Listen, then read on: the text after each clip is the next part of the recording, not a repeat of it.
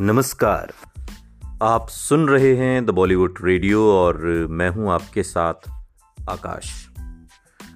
दोस्तों, आज के इस पॉडकास्ट में बात गुजरे ज़माने की मशहूर एक्ट्रेस और उनकी प्रेम कहानी की। ये बात है जीनत अमान और संजय खान की। ये बात दोनों के इश्क और दोनों के बीच हुई उस मारपीट की घटना का है जिसका सालों बाद खुद जीनत अमान ने खुलासा किया था। ऊँचा कद, गोरा रंग और स्मार्ट शख्सियत ही संजय खान की पहचान रही है। हिंदी सिनेमा के दिग्गज कलाकारों का नाम लिया जाता है तो उसमें संजय खान का नाम ज़रूर आता है।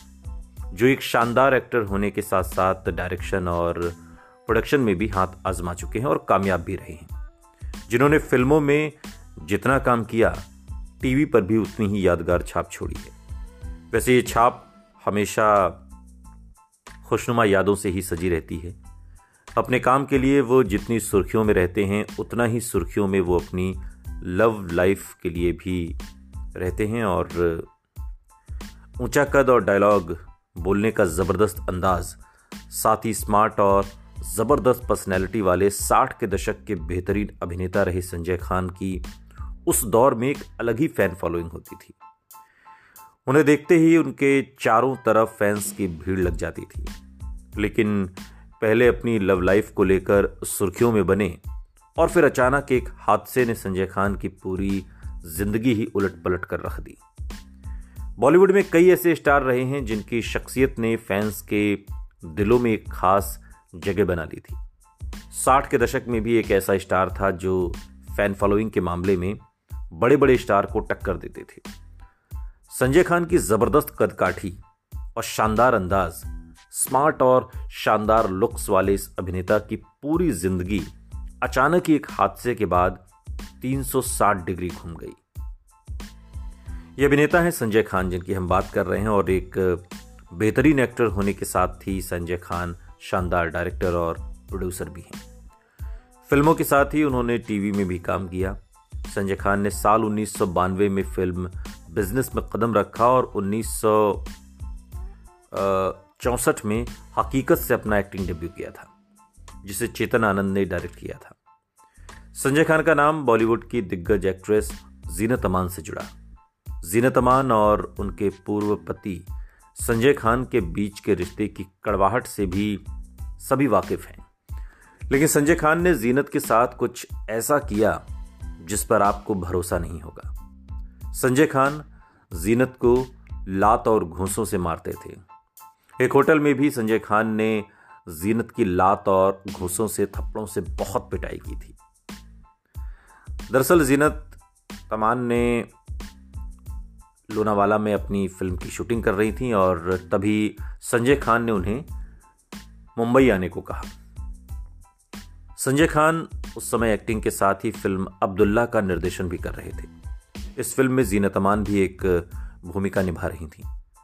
संजय फ़िल्म के एक गाने के छोटे हुए हिस्से को शूट करना चाहते थे। तो उन्होंने जीनत को मुंबई बुलाया। हालाँकि जीनत ने कुछ अन्य निर्माताओं को भी अपनी डेट्स दे रखी थी।